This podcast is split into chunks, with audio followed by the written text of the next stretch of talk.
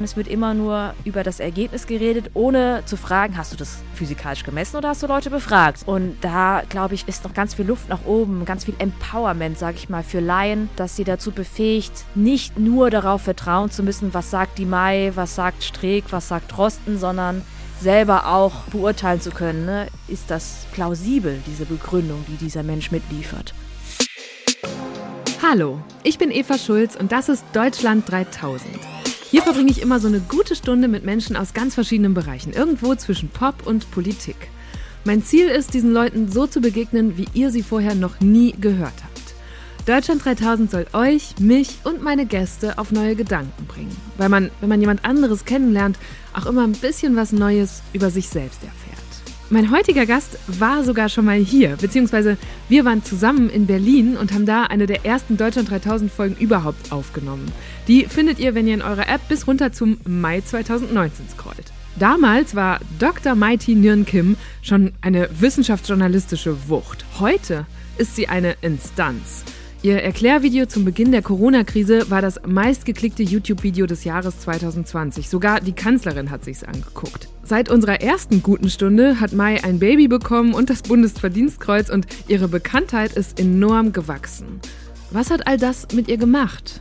Wir haben darüber gesprochen, wie Sie und Ihr Team wissenschaftliche Erkenntnisse möglichst vielen Menschen zugänglich machen wollen und warum es gar nicht so leicht ist, dabei auch noch unterhaltsam und lustig zu sein. Es ging um Mais neue Show und um eine Person, mit der sie vielleicht sogar einen eigenen Podcast starten würde, obwohl die beiden sich noch nie länger unterhalten haben. Außerdem haben wir viel über die Beziehung zwischen Politik und Wissenschaft gesprochen und dadurch natürlich auch über das Thema, das Mai gerade unheimlich frustriert, nämlich die Pandemie, Impfskepsis und Desinformation. Sollte es in Deutschland eine Impfpflicht geben? Was würde sie Josua Kimmich gerne sagen? Und kann sie heute überhaupt noch in eine öffentliche Sauna gehen? Das hört ihr jetzt. Hier kommt eine gute Stunde mit Mighty Nguyen Kim. Maiti, die erste Frage ist äh, die gleiche. Wo kommst du gerade her?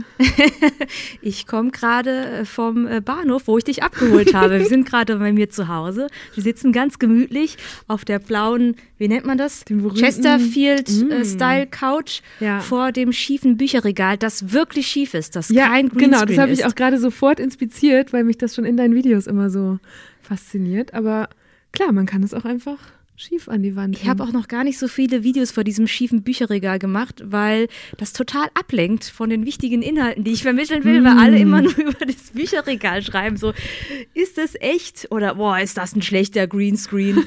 Das nächste Mal muss ich äh, an, mal anfangen, das Video damit anfangen, da ein Buch rauszuholen. So, ja, oder du musst einen Podcast machen, weil das kann man ja gut vor der Bücherwand. Ja, genau.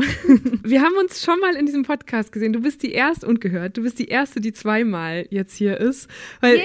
ja, weil ich gedacht habe, also ich glaube, bei wenigen meiner Gäste und Gästinnen ist so viel passiert in zweieinhalb Jahren wie bei dir. Das stimmt, ja. Was glaubst du? Das ist sehr viel passiert. Die, die MIT von 2019 was fände die am krassesten oder worüber würde sie am, am meisten staunen, wenn du ihr was erzählen würdest, was dir in den letzten zwei Jahren passiert ist?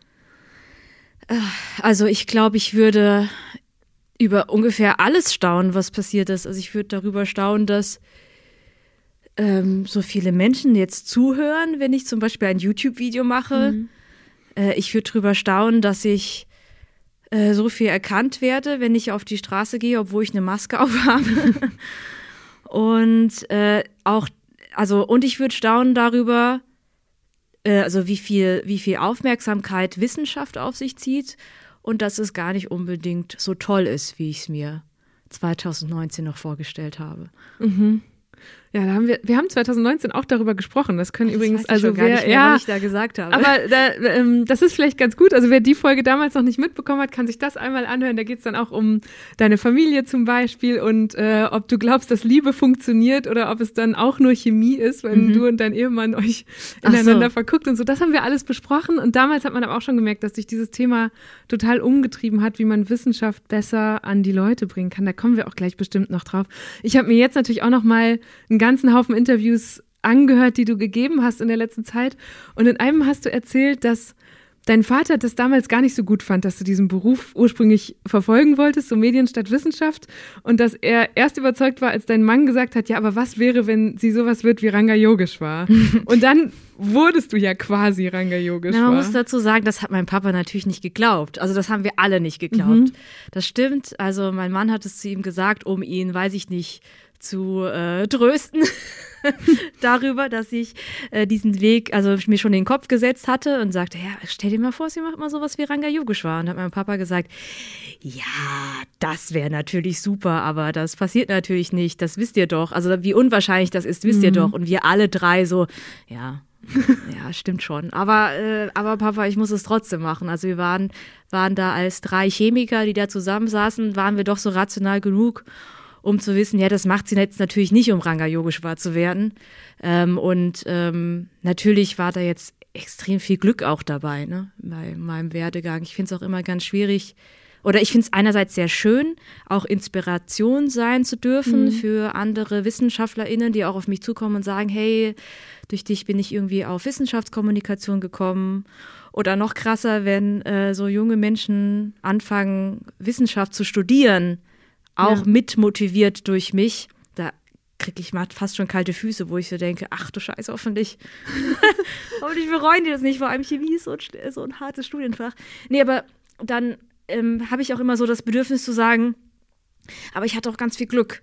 Ja, mhm. ich habe natürlich unglaublich hart dafür gearbeitet, ja, also auf jeden sagen. Fall, aber nicht nur. Es braucht beides. Ne? Ich mhm. kann mich nicht hinstellen und sagen, du musst einfach nur das, das und das machen und einfach nur fleißig sein und ja. dich darauf konzentrieren. Es gibt kein, keine Garantie und ich hatte, und äh, ja, das nennt man Survivorship Bias, ne? wenn man ähm, zum Beispiel sagt, äh, Mark Zuckerberg hat äh, die Uni abgebrochen und ist trotzdem so erfolgreich geworden, ähm, dann ignoriert man die Statistik von all den Menschen, die die Uni abgebrochen haben und natürlich nicht erfolgreich geworden sind, was viel mehr sind. Ne? Mhm. Und man hat immer so Einzelbeispiele, wo es geklappt hat, wo auch Glück dabei war. Und äh, ja, da darf man eben nicht den Rest der Statistik vergessen. Okay, wir sprechen keine fünf Minuten und zack, kommt schon die erste wissenschaftliche Erklärung. Das ist wirklich typisch für Mai. Manchmal kommt sie mir vor wie ein wandelndes Lexikon, weil sie all diese Dinge auch immer noch direkt so gut erläutern kann. Ich hingegen denke ganz oft, ah ja klar, das kenne ich doch, dazu habe ich schon mal was gelesen, aber wo nochmal und was nochmal genau? Also wirklich keine Ahnung, wie sie das macht. Vielleicht hat sie ein fotografisches Gedächtnis und diese hunderten Bücher, die hier hinter uns in dem schiefen Regal an der Wand stehen, sind da alle irgendwie abgespeichert? Falls ihr euch übrigens eben gefragt habt, was es mit diesem Regal auf sich hat, das könnt ihr zum Beispiel auf YouTube sehen in Mais Video Vitamin D wissenschaftlich geprüft. Einfach mal da in die Suche eingeben. Aber es ist auch super schwer auseinanderzurechnen. Ne? Ich äh, habe schon öfter Podcast-Gäste gehabt, die das so gesagt haben. Ja, ich hatte halt auch einfach Glück. Und ich finde, man kann das aber nicht so ganz durchgehen lassen. Du hast gerade schon gesagt, harte Doch, ich Arbeit. Ich finde schon, es gab so Momente, weißt du, zum Beispiel. Ich muss mal gerade überlegen, was waren so Momente, wo ich einfach Glück hatte. Ähm, ich habe mich ähm, am Ende, gegen Ende der Doktorarbeit oder als ich angefangen habe zusammenzuschreiben, das war so im Sommer 2016, habe ich mich mal so ganz entspannt lose mal umgeschaut nach Jobangeboten. Mhm. Und ähm, das, der klassische Job für eine promovierte Chemikerin, also oder für eine Chemikerin, sage ich mal, die meisten Chemikerinnen, Chemiker machen eine Doktorarbeit. Das ist jetzt bei uns gar nicht so krass. Also das ist so ähnlich wie bei den Medizinern. Also die meisten machen das. Und die meisten gehen danach, also bleiben nicht an der Uni, bleiben nicht in der ähm, akademischen Forschung, sondern gehen typischerweise in die Chemie- oder Pharmaindustrie, mhm. gehen dort auch erstmal in die Forschung, aber ne, gehen dann in irgendeine der vielen Chemie- oder Pharmafirmen, die es in Deutschland gibt. Also der, die Jobchancen sind für Chemikerinnen für, dafür, dass es eine Naturwissenschaft ist, relativ gut, würde ich mal sagen. So, und man ist ein sicherer Job, man kriegt gutes Geld als Promovierte mhm. mit einer Do Doktortitel und ne, hat dann irgendwie seine Urlaubstage. Und es ist einfach ne, irgendwie so die, die sichere Linie. Danach habe ich natürlich auch geschaut. Ich habe aber auch irgendwie so schon das Gefühl gehabt, irgendwie, irgendwie kickt mich das nicht so richtig. Ne? Und ich habe mich aber auch bis da nicht so richtig damit befasst, weil ich habe irgendwann mit 18 beschlossen, Chemie zu studieren und dann nie wieder drüber nachgedacht. Ne? Was mache ich denn jetzt dann später damit? Und dann habe ich mich, ähm, eine, ich weiß noch, dass ich auf so Job, ähm, auf so Jobportalen einfach so ganz vage Referent in Naturwissenschaft Promotion eingegeben mhm. habe und habe dann unterschiedlichste Sachen gefunden und habe mich dann auch überall beworben und ich glaube, wenn ich dann einfach zufälligerweise dann, weiß ich nicht, zwei, drei Wochen früher irgendeine Zusage bekommen habe, bevor dann Funk zum ersten Mal auf mich zugekommen mhm. wäre, hätte ich garantiert das gemacht. Also ich hätte, wäre nicht schon einfach so, glaube ich, auf die Idee gekommen, mir was mit Medien zu suchen. Das war mhm. wirklich Timing und hätte, wäre jetzt Funk zum Beispiel ein Jahr früher, hätte Funk ein Jahr früher angefangen, als ich noch mitten in der Promotion war, hätte ich auch niemals das gemacht und hätte meine Doktorarbeit pausiert. Das war wirklich einfach ein großer Zufall, dass das zeitlich so gut gepasst hat, weißt du? Mhm. Lauter so Sachen, wo ich sage, das ist auf jeden Fall Glück. Und jetzt musst du wahrscheinlich nie wieder eine Bewerbung schreiben, Mai. Ich, äh, ja, ich habe äh, ich habe tatsächlich, ähm, ich wurde letztens gefragt, ob ich mal auf eine Bewerbung draufschauen kann hier im Freundeskreis. Und habe gesagt, ich mache es lieber nicht, weil ich bin. ich weiß gar nicht, wie man. Keine Expertin. Ich, nee, ich bin keine Expertin. Aber hattest du damals, warum haben deine Mitschüler und Mitschülerinnen damals gesagt, dass du am allerwahrscheinlichsten aus ihrem Jahrgang berühmt wirst? ja, das war die Abstimmung in der Abi-Zeitung. Ähm, dass ich glaube, weil ich äh, äh, recht extrovertiert gewirkt habe, wahrscheinlich in der Schulzeit. Hm, ich habe zum Beispiel unsere Abi-Feier damals moderiert. Mhm moderiert zusammen mit Felix Hens. Grüße an dieser Stelle.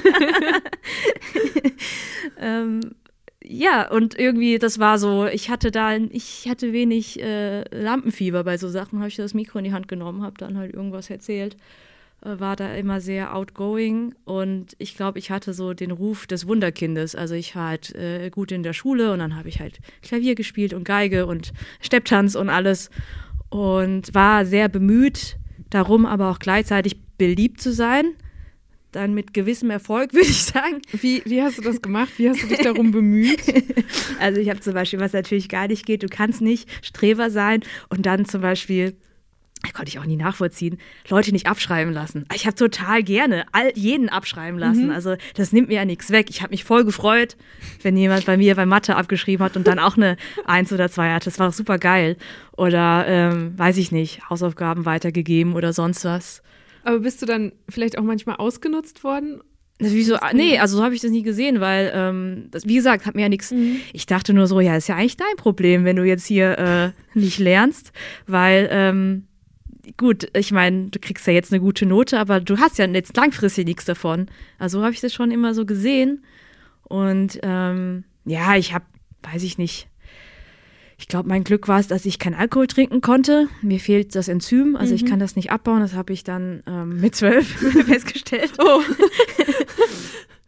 Hast also, du da schon zu trinken versucht oder mal eine versucht, Praline ja. gegessen? Oder nee, nee, nee, versucht. Ich meine, ähm, ich bin in einer kleinen Stadt aufgewachsen, weiß ich nicht, so 10, 11, 12.000 Einwohner. Und ähm, es ist ja leider so, es gibt ja, ich weiß nicht, wie es inzwischen ist, aber da gab es nicht viel zu tun, sage ich mal. Und ähm, es ist ja fast noch heute bei erwachsenen Menschen so, dass Alkohol trinken total cool ist. Also nicht nur ein Genussmittel, sondern ne, man wird ja, mhm. Wenn jetzt irgendjemand nicht trinkt, ich kann, ich habe es ja noch leicht, ich kann immer sagen, ich habe das Enzym nicht, dann kann ich das immer noch schnell chemisch erklären, dann ist es immer schon mal ein kleiner Smalltalk. Aber andere Menschen, die ich treffe, die nichts trinken, die müssen sich ja immer rechtfertigen. Ja. Dann immer, was ist, bist du schwanger? Musst du fahren? Ja. Warst du mal Alkoholiker? Das ist ja total verrückt. Und ähm, damals war es dann schon so, dass wir dann damals bei der Tanja, Grüße, ähm, ihre, die, die, hatten, waren wir bei ihr zu Hause und ihre Eltern hatten irgendwie so eine Schnaps, so eine Schnapstruhe und ja, dann sind sie da heimlich rangegangen und haben dann so probiert. Mit zwölf äh, war natürlich total schrecklich, war eher auch wie so eine Art Mutprobe. Es war auch ganz wenig, dass wir da getrunken haben, aber das reichte schon aus, dass ich roten Ausschlag bekam. Und das stellte sich raus, ich habe das Asian Flush Syndrom. Das habe ich erst später als solches verstanden. Damals haben wir alle gedacht, ich bin allergisch gegen Alkohol, was so in gewisser Weise auch stimmt. Also ich musste bei Asian Flush ehrlich gesagt gerade zuerst an diese japanischen Supertoiletten denken. Tatsächlich geht es aber um ein fehlendes Enzym zum Alkoholabbau und natürlich hat Mai auch darüber schon mal ein Video gemacht. Inklusive Selbsttest. Wenn circa 36 Prozent der Südostasiaten, dazu gehören auch Vietnamesen wie ich, können Alkohol nicht richtig abbauen. Also das trifft auch manchmal auf Nicht-Asiaten zu, aber in Asien ist das Phänomen sehr weit verbreitet. Ich habe mir hier circa 100 Milliliter Weißwein eingeschenkt, um euch zu demonstrieren, was genau passiert, wenn Asiaten Alkohol trinken. Alles für die Wissenschaft. Prost. Das AZ-Aldehyd führt jedenfalls neben den DNA-Veränderungen und dergleichen zu Herzrasen, Übelkeit und dem sogenannten Asian Flush Syndrom. Das heißt, man wird rot.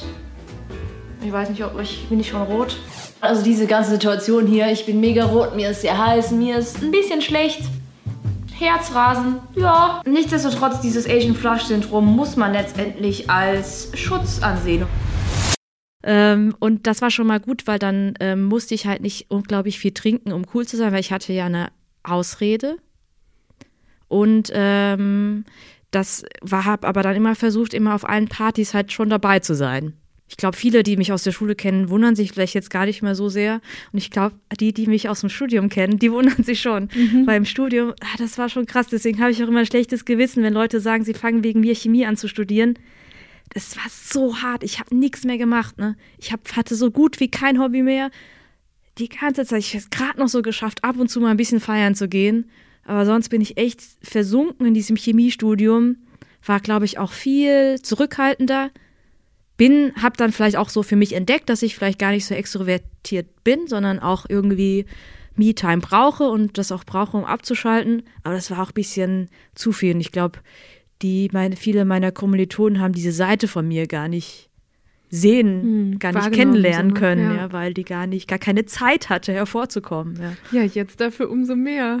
Ja. Ähm, es gibt immer entweder oder Fragen in diesem Podcast, mit denen lege ich jetzt los. Dirty Talk oder Nerdy Talk? Nerdy Talk.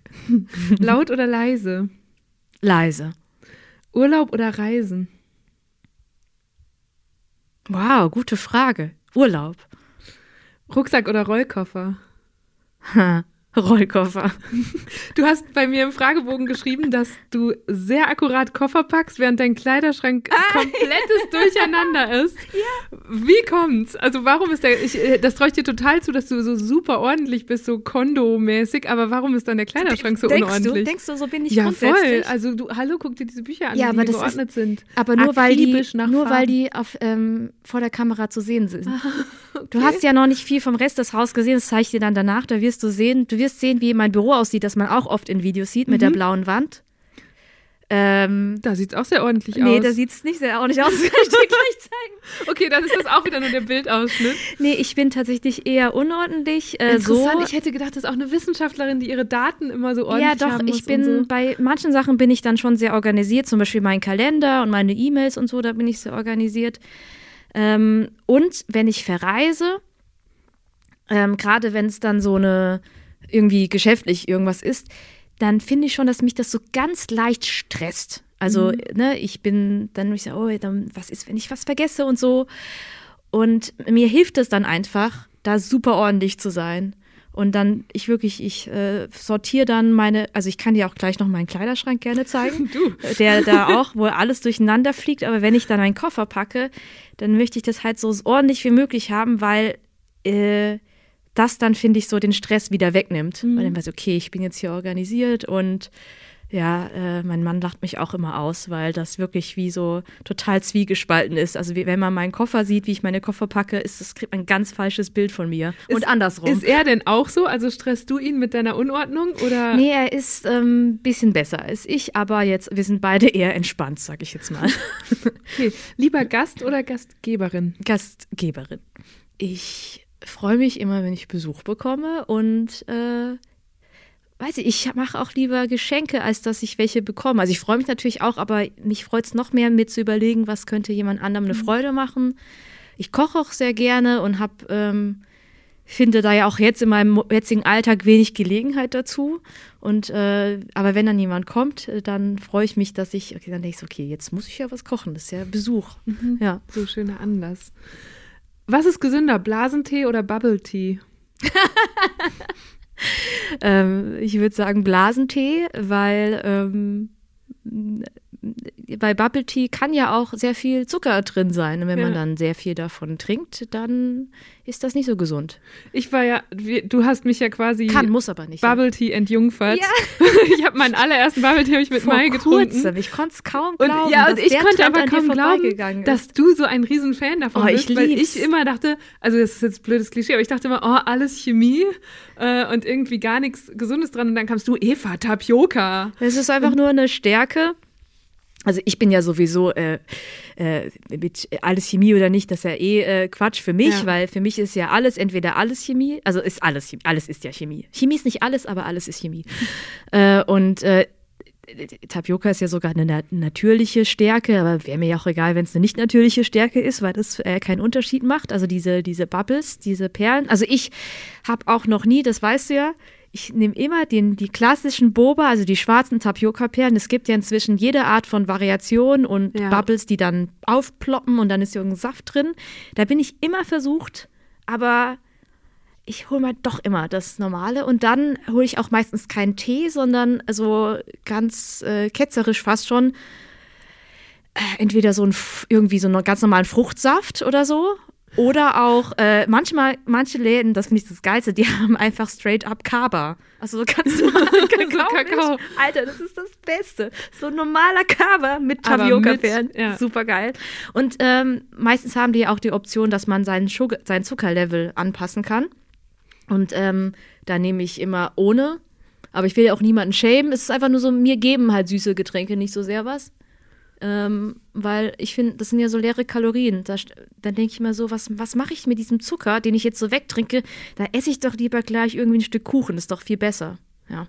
Ja, du, das ist, äh, dein Körper ist der, das, der Untersuchungsgegenstand auch die ganze Zeit. Ne? Ich ahne, dass du, also ich stelle mir vor, dass du deinen Körper auch die ganze Zeit so durchscannst, mit welche Reaktionen passieren hier drin eigentlich gerade. Ja, ich, ähm, ich kann mich solchen Gedanken nicht ganz entziehen, aber ich weiß ja auch, äh, n gleich 1. Also ich bin ja dann keine Studie, ähm, ich bin ja nur, ich bin ja nur eine Anekdote, deswegen ähm, kann ich, äh, braucht man das auch nicht zu overthinken, sage ich mal. Wärst du lieber einen Tag lang eine Gehirnzelle oder ein Blutkörperchen, wo wir gerade bei Körper sind? Ähm, Gehirnzelle. Gehirnzelle. Einfach weil ich finde, dass das Gehirn, also wenn, wenn ich mich jetzt als Person biologisch auf ein Organ reduzieren würde oder dann würde ich nicht das Herz oder so nehmen, sondern das Gehirn, weil ich finde, das Gehirn ist ja der, der Ort des Bewusstseins und und das und auch nicht nur das nicht nur so psychologisch, sondern natürlich auch äh, jedes Empfinden, jeder Schmerz, ja, jedes Bauchkrummeln wird ja auch alles über das Gehirn mitgesteuert. Und ähm, deswegen wäre ich lieber eine Gehirnzelle. Aber es ist interessant, dass du überhaupt eine begründete Antwort dazu hast. Ich hätte das nicht. Bist du als Patientin eigentlich auch, also mit diesem Chemie-Doktorinnen-Hintergrund, ähm, auch jemand, die dann beim Arzt sitzt oder im Krankenhaus bei der Ärztin und sagt, okay, Moment, also was haben sie mir da jetzt gerade mhm. erzählt oder bist du da mega entspannt? nee, ich will's, ich bin's, ich kann's, ich total wertschätzen, wenn ich was erklärt bekomme ähm, und ich habe das Gefühl, das ist nur so ein Eindruck, ich habe mir meinen Doktortitel extra auf meine Krankenkassenkarte draufgeschrieben, in der Hoffnung, dass ich da einen Vorteil habe. nee, und ich glaube wirklich, weil die Mediziner, ich kenne die ja auch noch aus dem Studium, die haben großen Respekt vor Chemikern. Also die fragen dann erstmal, wenn sie den Doktortitel sehen, so ob man, die gucken erstmal, ist man, ist man Kollegin? Ja. Und dann, ähm, bei normalen Menschen ist, die sind ja dann enttäuscht, wenn die irgendwo einen Doktor sehen, dann fragen sie, oh, sind Sie Ärztin? Dann sage ich, nee, ich bin Chemikerin. Und dann sieht man schon so, ach so, keine Ärztin, nur eine Chemikerin. Und bei den äh, Medizinern ist es natürlich eher andersrum, weil ähm, wir haben ja auch teilweise dann zusammen studiert oder die haben halt dieselben, teilweise Überschneidungen mhm. oder haben auch Chemie, haben ganz viel Respekt, glaube ich, auch vor dem Chemie-Doktortitel. Der ist ja auch nochmal, die Doktorarbeit in der Chemie ist ja auch nochmal was anderes als in der Medizin. Okay, hier zwischendurch einfach mal eine kurze Schätzfrage. Was glaubt ihr, wie viele Menschen in Deutschland haben einen Doktortitel? Ich löse das auch gleich auf, aber erstmal kurz zurück zu Mai in die Arztpraxis.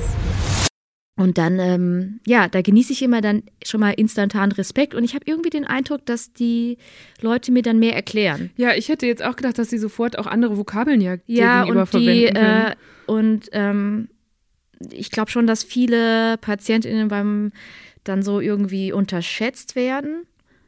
Und ähm, Ne, oder vielleicht, äh, oder andersrum, ne, dass man irgendwie mit Fachbegriffen um sich schmeißt und, äh, und man kann gar nichts damit, damit anfangen. Ja.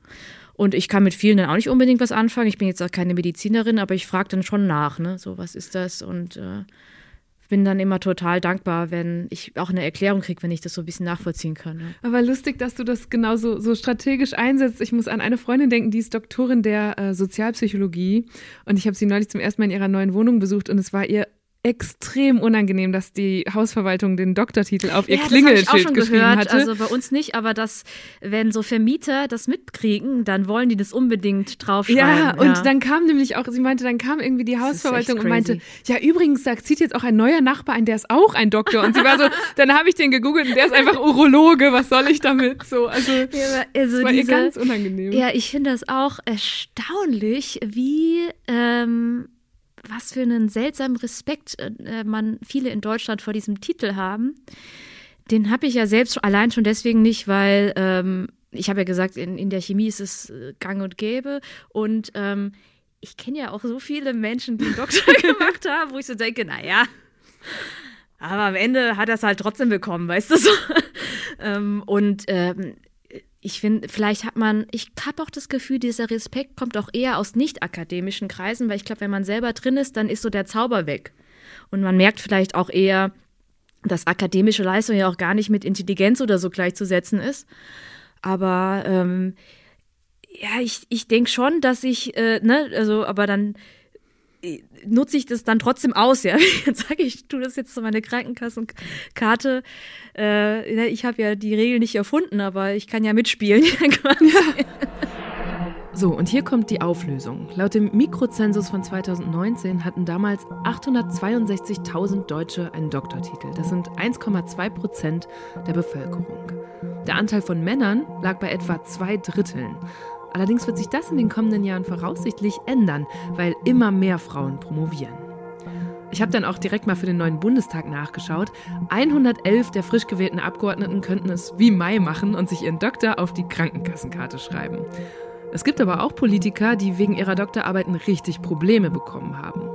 2011 trat der damalige Verteidigungsminister Karl Theodor zu Guttenberg, CSU, zurück, weil er in seiner Dissertation in erheblichem Umfang gegen Zitierpflichten verstoßen hatte und ihm daraufhin der Titel aberkannt wurde. Zwei Jahre später ein ähnlicher Fall bei der CDU-Politikerin Annette Schawan, ausgerechnet Ministerin für Bildung und Forschung, die ebenfalls ihren Titel abgeben musste und ihr Amt niederlegte. Seitdem gibt es immer mal wieder Plagiatsvorwürfe, zuletzt gegen Franziska Giffey aus der SPD, die noch bevor das Ergebnis der Überprüfung ihrer Doktorarbeit vorlag, von ihrem Amt als Familienministerin zurücktrat. Ihrer Karriere hat das allerdings, Stand jetzt, nicht wirklich geschadet, denn Ende September hat die SPD die Abgeordnetenhauswahl in Berlin gewonnen. Jetzt wird Giffey aller Voraussicht nach bald regierende Bürgermeisterin. Wie stehst du denn eigentlich zu ähm, diesen ganzen Plagiatsvorwürfen und Vorfällen. Ist das eigentlich auch in Naturwissenschaften so ein Thema oder ähm, ist das eher was aus sozialwissenschaftlichen mhm. Arbeiten?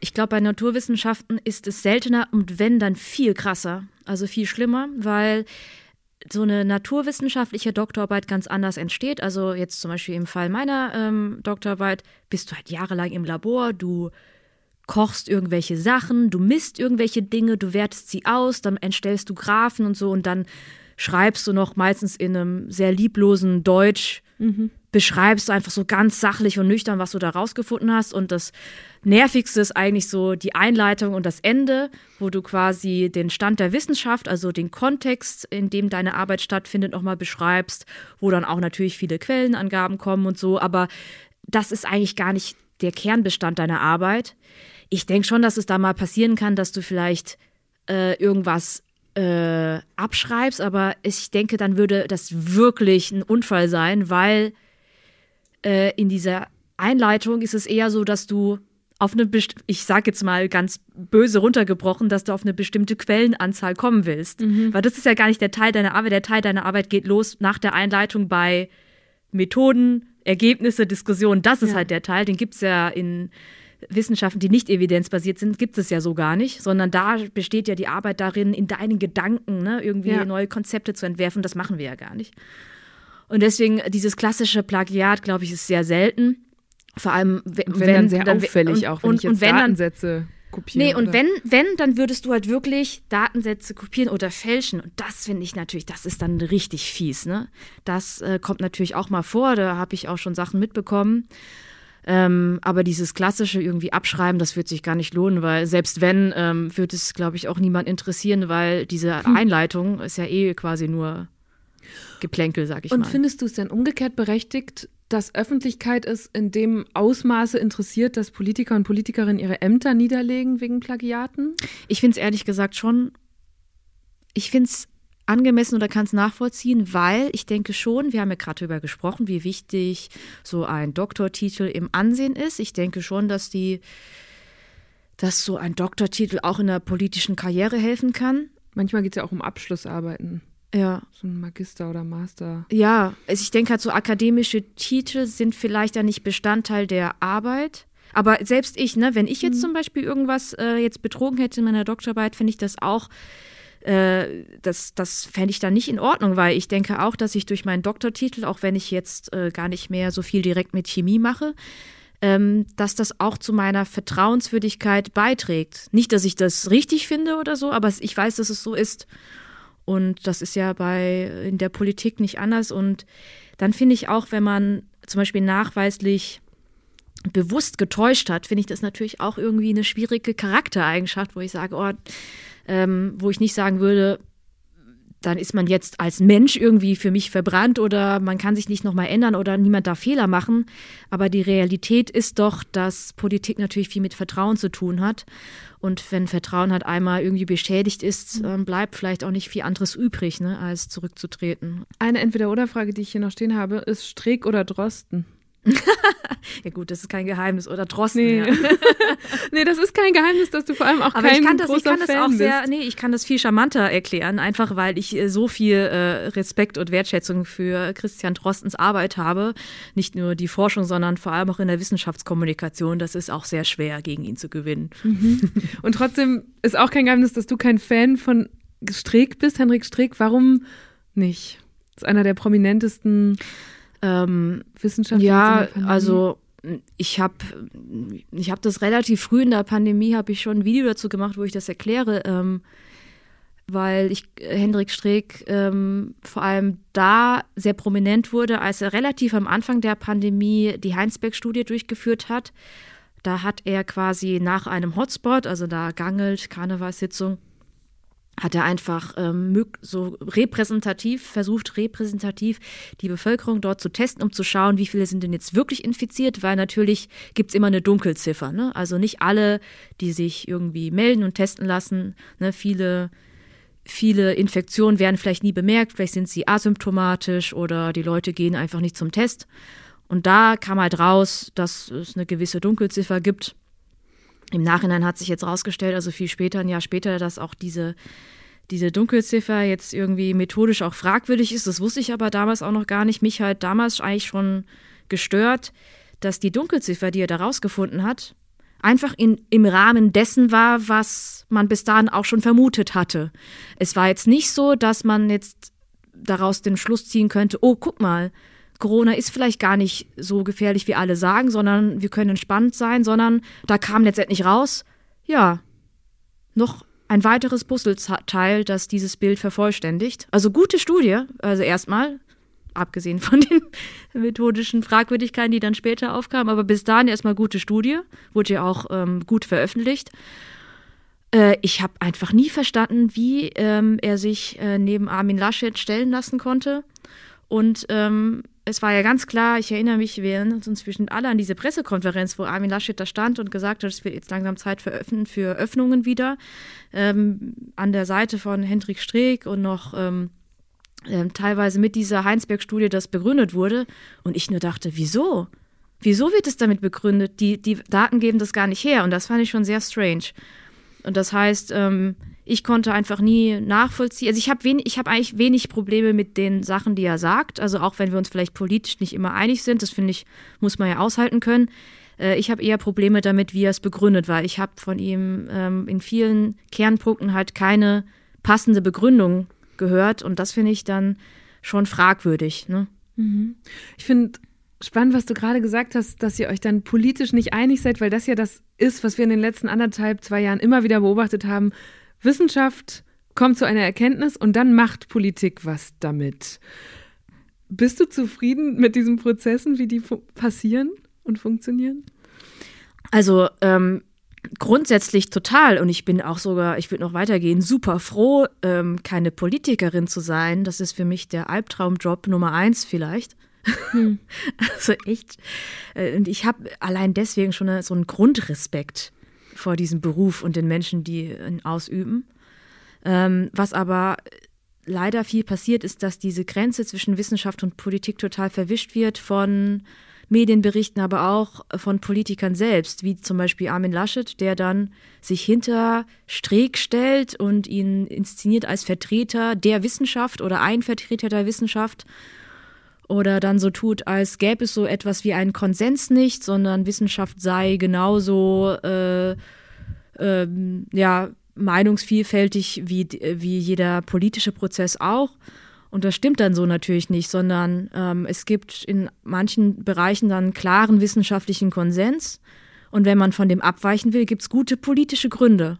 Und man kann sagen, ja, wir verstehen zum Beispiel, dass Kinder in der Pandemie sehr ähm, problematisch sind für das, für das gesamtpandemische Geschehen. Zum Glück werden sie zwar selten schwer krank, Gott sei Dank, aber sie können das Virus natürlich mit nach Hause tragen. Und diese frühere, ganz am Anfang der Pandemie gab es die Hoffnung, ich weiß nicht, ob du dich erinnerst, dass es sowas, dass die Pandemie nur von Superspreadern getragen wird. Mhm. Also dass ähm, es immer so Einzelausbrüche gibt, wo, sau, wo wenige Menschen sau viele anstecken. Und wenn wir nur die kontrollieren könnten, dann hätten wir ja. die Pandemie quasi schon im Griff. Dann hat sich aber mit der Zeit immer mehr rauskristallisiert, nee, es gibt nicht sowas wie die Treiber oder die Superspreader. Es gibt zwar diese Events, aber letztendlich passieren Infektionen überall, wo Menschen zusammenkommen, das heißt auch von Kindern. Und das wurde dann irgendwann war das schon ziemlich klar. Und dann gab es halt immer noch politische ähm, Argumentation, wo es dann hieß, ja, aber wir machen die Schulen auf, weil ähm, zum Beispiel Kinder nicht keine Treiber der Pandemie sind. Und das ist dann eine falsche wissenschaftliche Begründung. Wenn man dann stattdessen gesagt hatte, ja, wir wissen zwar, Infektionen können auch von Kindern ausgehen, aber wir entscheiden uns jetzt politisch. Wir haben, mhm. haben jetzt die Verantwortung und auch den Mut zu sagen, wisst ihr was, das ist untragbar, was gerade mit den Kindern passiert. Wir wissen das zwar, wir, wir, nehmen das an, aber wir entscheiden uns politisch dafür, die Schulen zu öffnen da wäre ich, da wären auch viele andere Wissenschaftler total fein damit.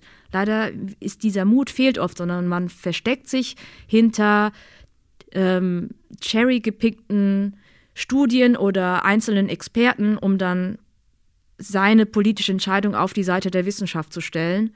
Und das führt auch dazu, dass halt ähm, Laien den Eindruck haben, die Wissenschaftler mischen sich immer ein, die wollen unsere hm. Politik mitbestimmen. Dabei wollen es die wenigsten. Das will selbst Hendrik Streeck nicht. Ja. Hat die Wissenschaft immer recht? Ähm, die Wissenschaft, also ich muss man, will ich erstmal eine ganz wichtige Differenzierung machen. Also mein Fokus ist ja auf evidenzbasierter Wissenschaft, also klassischerweise Naturwissenschaften. Evidenz heißt, man hat irgendeinen Beweis, wo man wirklich was gemessen, was ausgewertet hat, ein Experiment, eine Studie gemacht hat und danach hat man Daten. Hat man ja nicht bei jeder Wissenschaft so.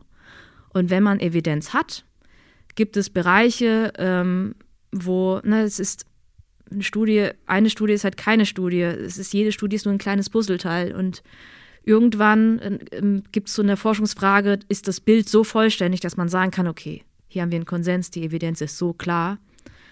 Und ob man jetzt sagt, ob man das, das jetzt benennt mit, da hat die Wissenschaft recht oder nicht, das ist halt schwierig, weil es so Definitionssache ist. Aber für mich ist zumindest klar, das ist eine gesicherte Erkenntnis.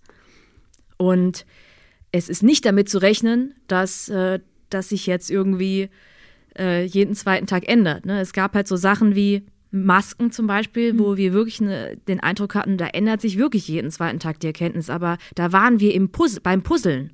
Hm. Da waren wir halt in einem Prozess, wo das Bild noch weitgehend unvollständig war. Da haben wir hier ein paar Puzzleteile hingelegt, dort ein paar Puzzleteile hingelegt und erst schien es ja, dann schien doch wieder nein. Aber irgendwann war das Bild so voll, dass wir gesagt haben, okay, gut, Masken helfen. Ne? Und äh, Wissenschaftler sind ja da noch besonders vorsichtig, ne? dass sie ähm, sich dann auch immer äh, sehr unsicher sind und wenn sie nicht ganz sicher sind, dass sie helfen, dann lieber nochmal sagen, ah, vielleicht auch nicht. Hm.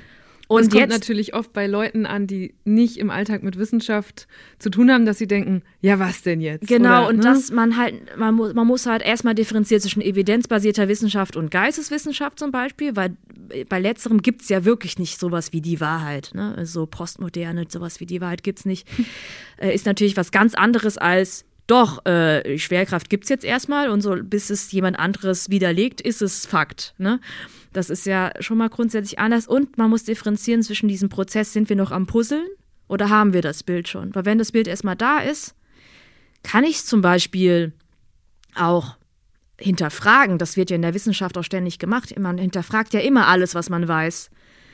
Aber ähm, was Politiker oder Geistwissenschaftler jetzt gerne machen, ist, dass sie nur hinterfragen und deswegen denken, sie haben einen validen Punkt, um zu sagen, ne, sowas wie wissenschaftliche Erkenntnis gibt es nicht oder das ist jetzt irgendwie Meinungsdiktatur oder absolutistisch, das darf man gar nicht sagen. So doch, ähm, in den Naturwissenschaften, in der evidenzbasierten Wissenschaft, äh, wenn das Bild erstmal so steht, kannst du es hinterfragen, klar, aber ernst genommen wirst du erst, wenn du da ein neues Bild hinlegst. Wenn du eine krasse Evidenz mitbringst, die alles auf den Kopf stellt, passiert historisch auch immer mal wieder, selten, ne, dass ein Paradigmenwechsel ähm, äh, wirklich passiert, wo die Wissenschaft plötzlich einmal auf den Kopf gestellt wird. Aber ähm, es passiert deutlich seltener, als manche glauben momentan, ja. Und Hast du Tipps? Das ist eine Frage, die uns bei Deutschland 3000 immer wieder begegnet oder die jetzt auch eine Kollegin im, im Vorgespräch noch aufbrachte.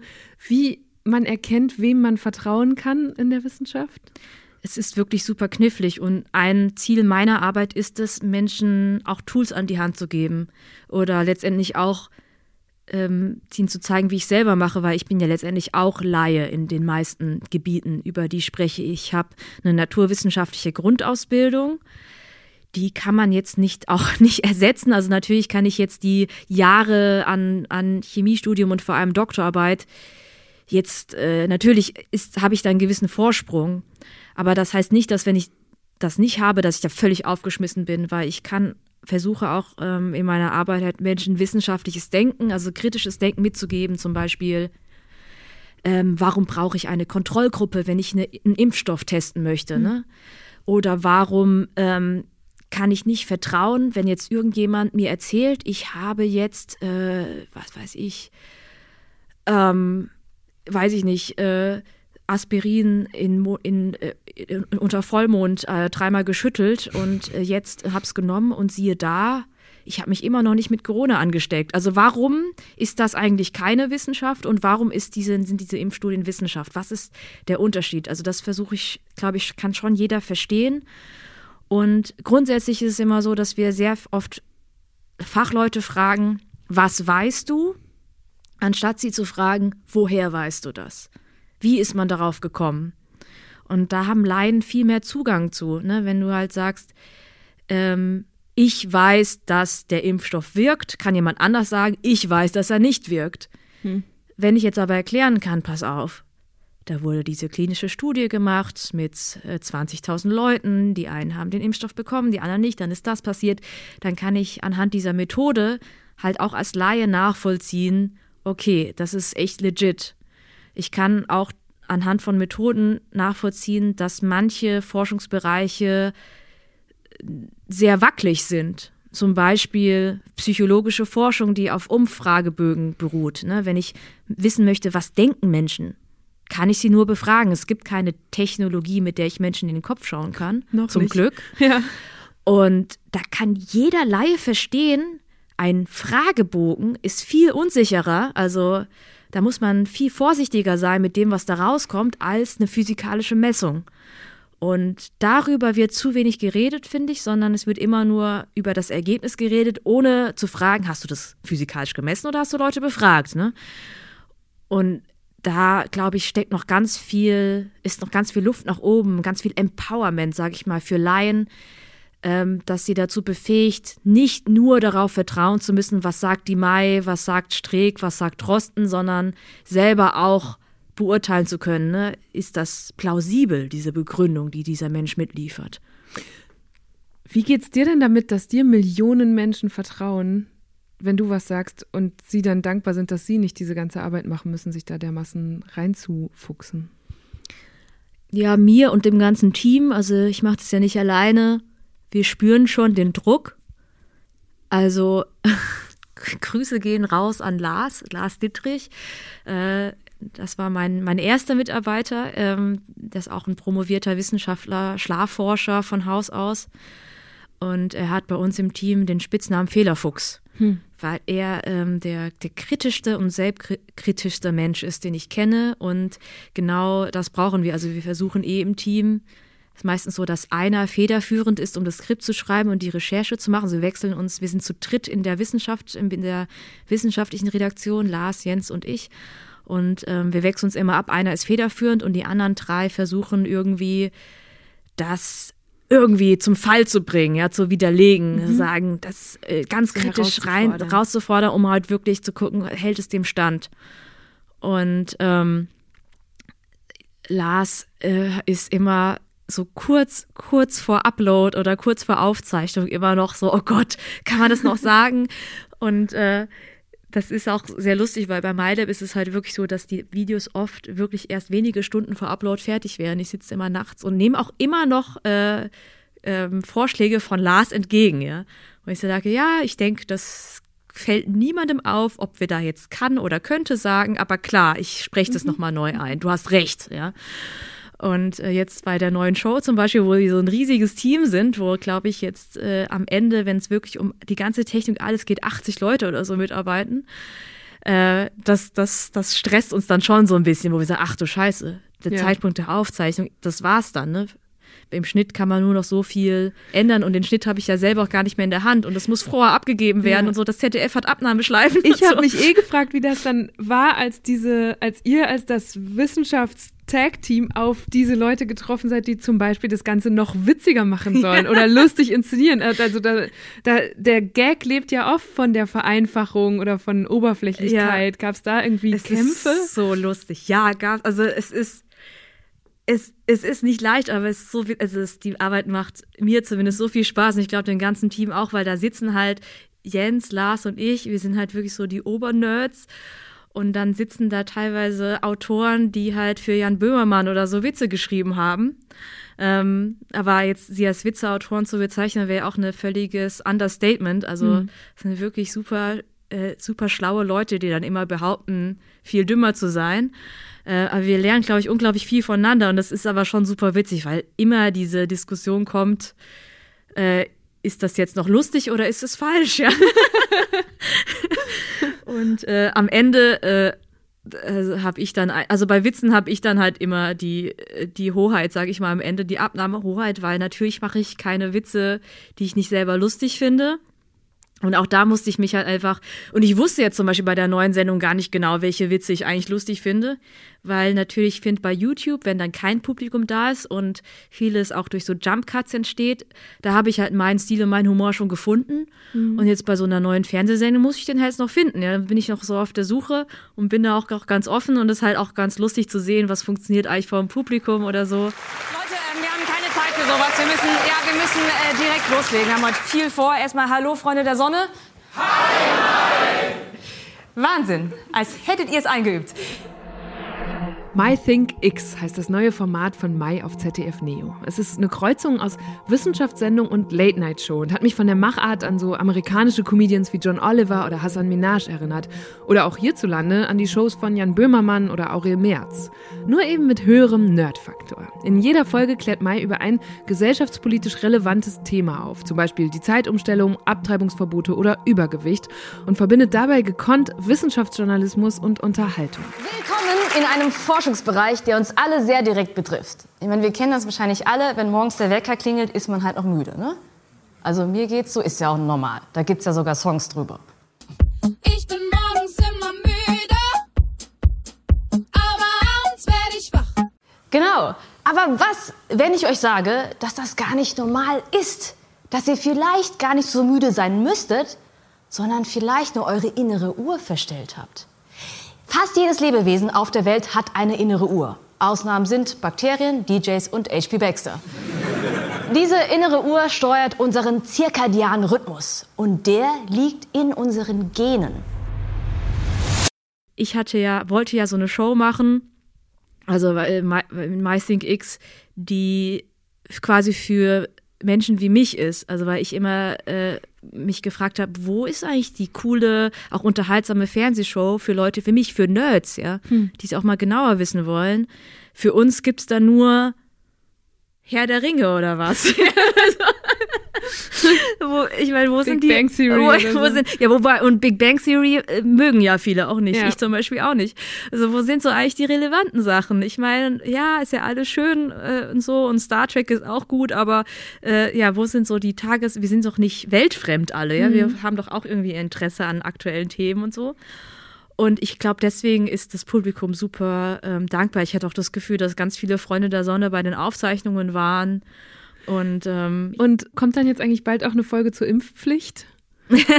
Die wäre ja ziemlich dringend gebraucht. Ja, ich bin, ich. Äh, du, du äh, triffst mich gerade. Ich mach, ich, ähm, ja, ich zerbreche mir den Kopf tatsächlich über, über Impfpflicht momentan und überlege gerade, ob ich, ob ich nochmal ein Meile-Video dazu machen soll.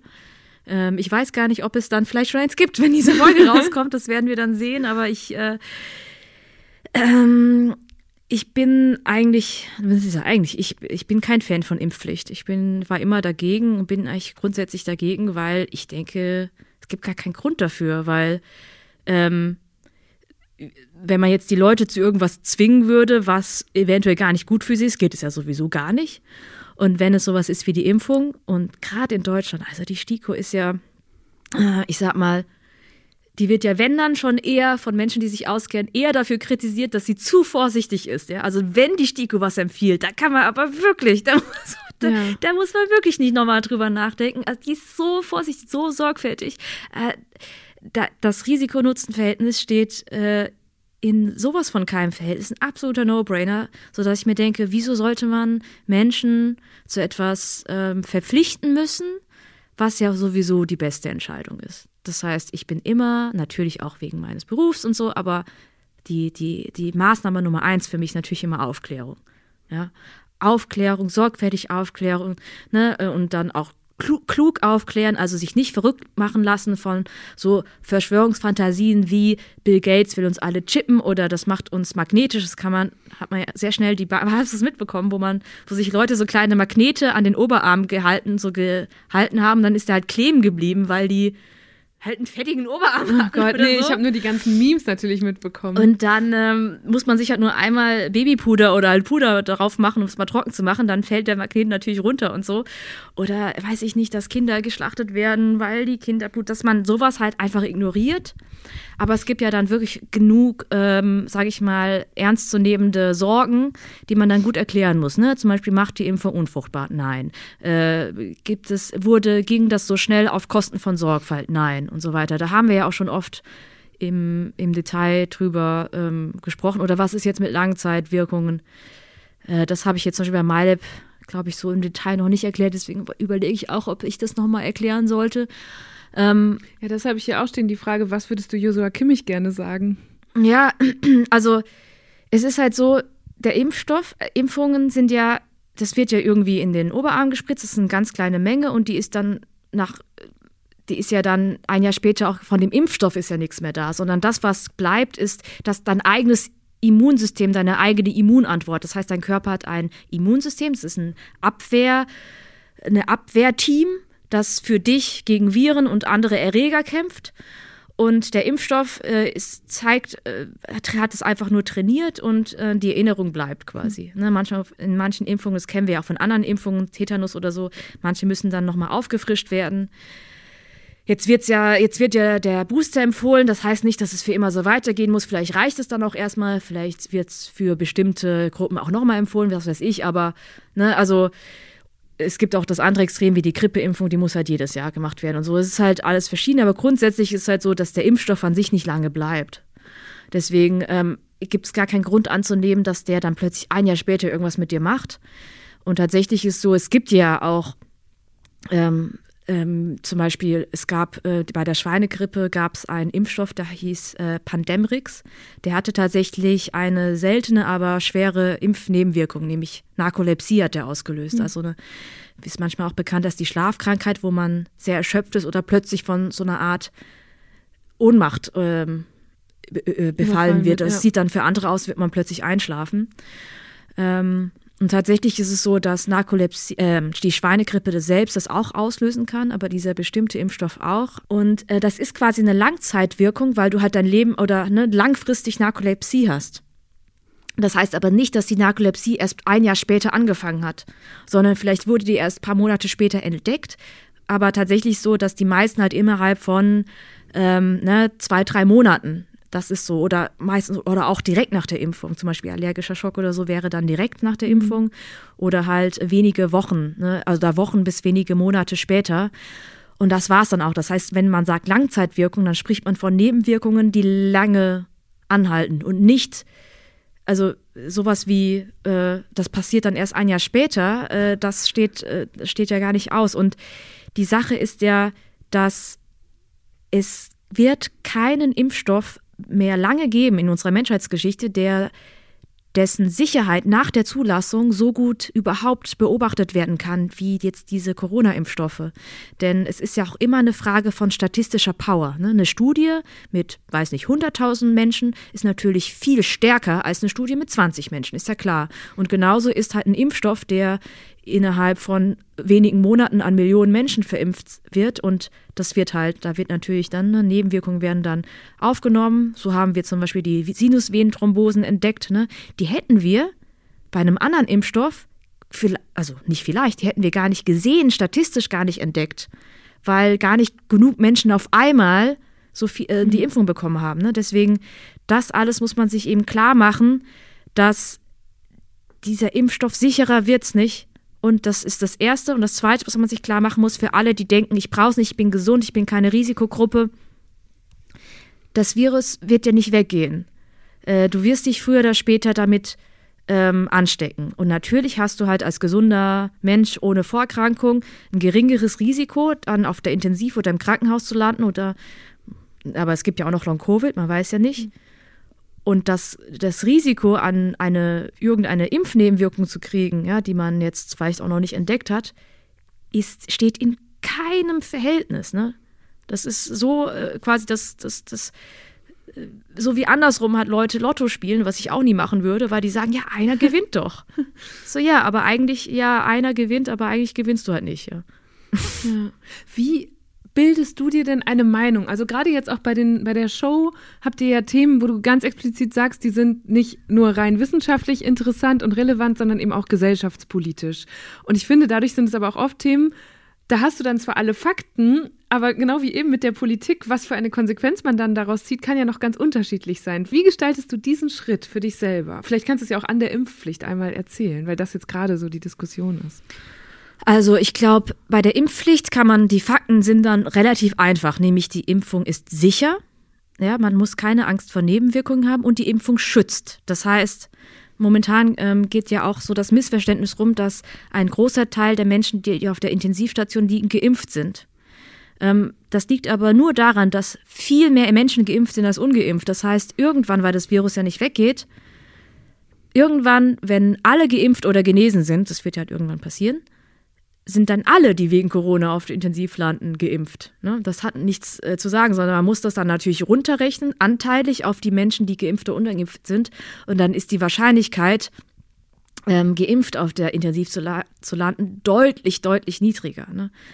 Ähm, das heißt, die Impfung ist nicht nur ähm, sicher, sondern sie schützt auch. Sie ist natürlich kein Zaubermittel, sie schützt dich zu 100 Prozent, aber du verstärkst, also du verbesserst halt deine Wahrscheinlichkeiten ganz klar.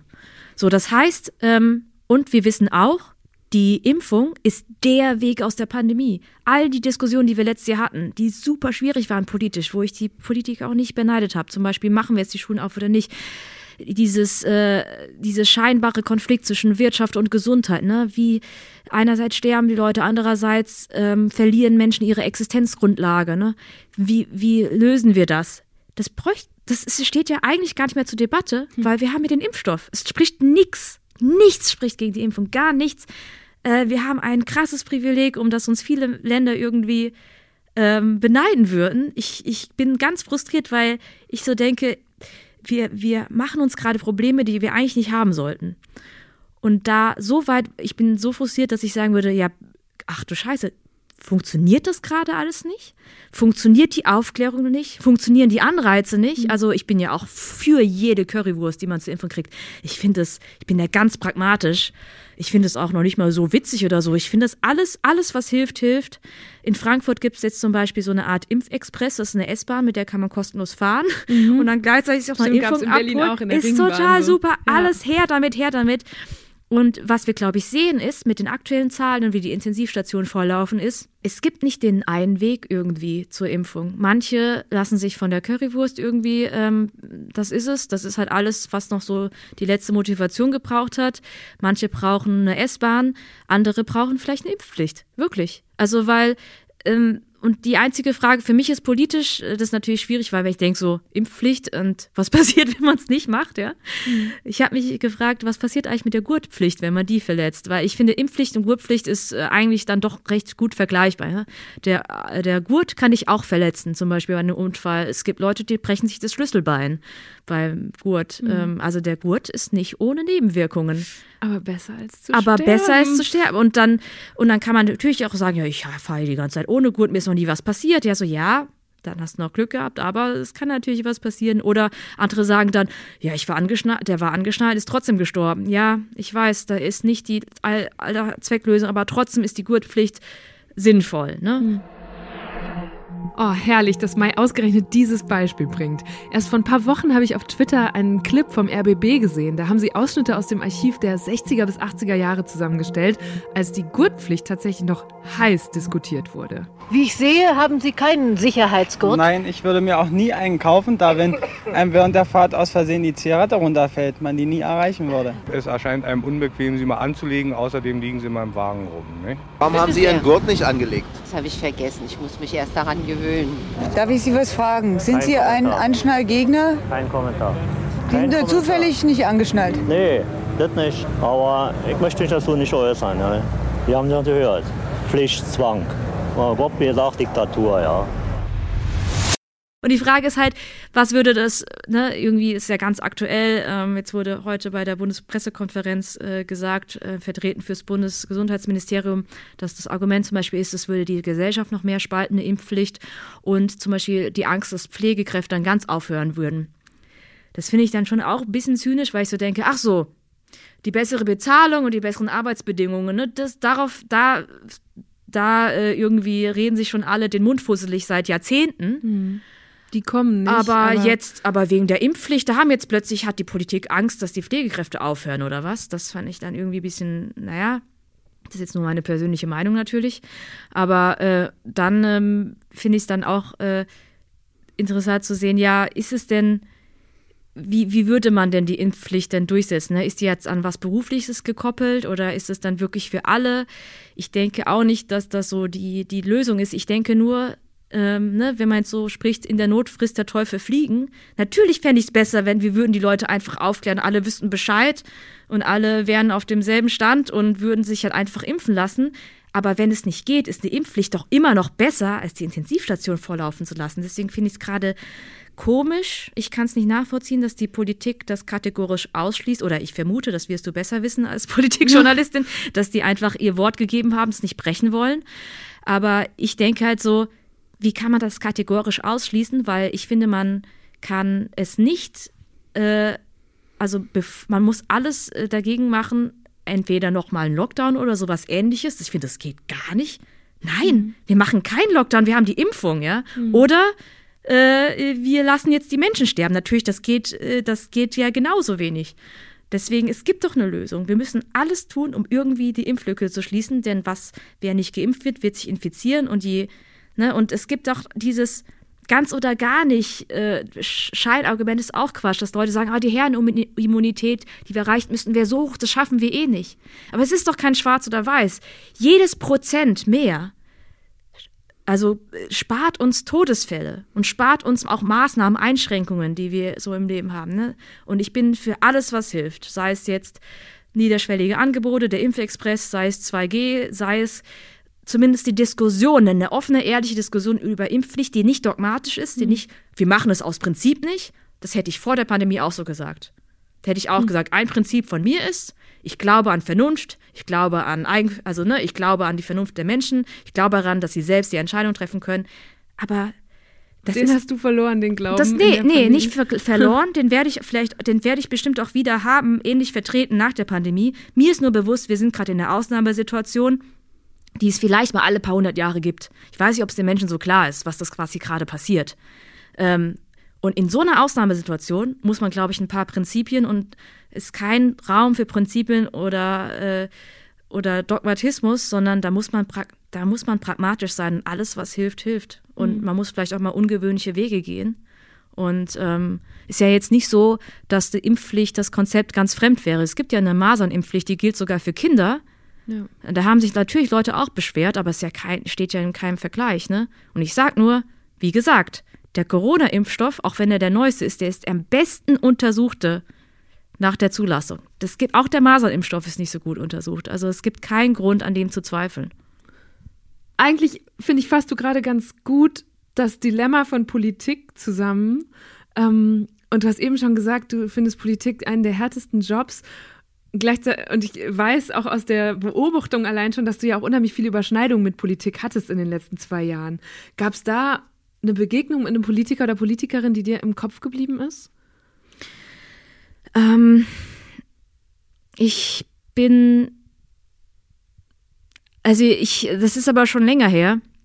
Ich habe mal mit einem ähm, befreundeten Politiker, sah ich zusammen nach der Klimakabinettssitzung, was war das? War das 2018 oder 19, wo der CO2-Preis beschlossen wurde und ähm, was so ganz enttäuschend war und wo ähm, alle Fachleute gesagt haben, ne, das ist zu wenig. Und da war ich auch ganz frustriert, weil ich gesagt habe, ähm, das ist ja, man muss den Leuten nur erklären, dass das ja Mhm. immer noch günstiger ist als den, ne, dass das, je niedriger, also der niedriger der CO2-Preis jetzt, desto mehr müssen wir später zahlen. Ja. Äh, Das ist ein Trugschluss, ne? das muss man noch irgendwie klar machen. Wir wollen doch Geld sparen. Warum macht ihr das teurer für alle Menschen? Ne? Ähm, verstehe ich nicht. Also es ist so, ich bin nicht da jetzt zu naiv, bin ich da zu idealistisch. Und dann hat er mir gesagt, nee, pass auf, das ist doch ganz normal, das ist große Koalition, dann sagt die SPD das, die CDU sagt das und dann trifft man sich in der Mitte. Das ist halt einfach so. Das ist halt Politik. Und dann habe ich ihn ganz entsetzt angeschaut und habe gemeint, und warum, warum machst du das? Ja. Ja. Und ähm, dann hat hat er halt gesagt? gesagt, ja, weil er trotz, also das ist ja trotzdem die einzige Art und Weise, Politik zu machen. Ne? Irgendwie, Ja. äh, Also er meinte, anders kommen wir gar nicht voran. ja, genau. Er, man, er, hat, er ist einfach da viel abgeklärter und realistischer und vielleicht auch zynischer gewesen als ich. Er fand es auch nicht unbedingt gut, ja, aber er hat gemeint, ist halt so. Und dann bin ich dann doch ganz froh, einfach ähm, im Journalismus zu sein und dann äh, nicht diese Interessenkonflikte mit mir selbst zumindest auszumachen, ja. Weil ähm, ich kann dann einfach, ich finde, ich habe da eine sehr dankbare Haltung, weil gerade weil ich mich äh, auf evidenzbasierte Wissenschaft fokussiert habe, da ist es zwar kompliziert zu verstehen, aber wenn man es einmal verstanden hat, dann ist es ganz klar. Ne? Dann kann man sagen, das ist Fakt, das ist noch offen und das ist verhältnismäßig dankbar. Ne? Und äh, ich müsste halt nicht in die Situation kommen, also ich könnte, glaube ich, nicht Politikerin sein, weil ich das nicht mit mir ausmachen könnte, zu sagen, ich weiß, dass Ist der besser. CO2-Preis zu niedrig ist und ich weiß, dass das dazu führt, dass wir alle mehr zahlen müssen. Das kann nicht sein, aber ich muss das jetzt akzeptieren, weil ist so. Das wird mich verrückt machen. Und dann noch in Kombination, das finde ich noch am krassesten, als Politikerin muss ich ja zwangsläufig immer gehasst werden von irgendjemandem. Ich Mhm. kann ja nicht Ja. allen recht machen. Und wie unmenschlich die Menschen natürlich auch mit dir umgehen. Ne? Also egal welcher, äh, auch AfD-Politiker, ne? wo ich ja sage, es, es ist mir, ich finde es so krass, wie, wie unmenschlich man, was man sich da alles antun muss. Allein davor habe ich Respekt. Das finde ich schon richtig krass. Äh, und da habe ich schon das Gefühl, die stecken das schon gut weg und ich finde es ganz faszinierend, wie die damit umgehen. Zumindest war das immer so mein Eindruck von außen. Ich glaube, anders geht es wahrscheinlich auch gar nicht. Aber das könnte ich auch nicht. Ich könnte das nicht.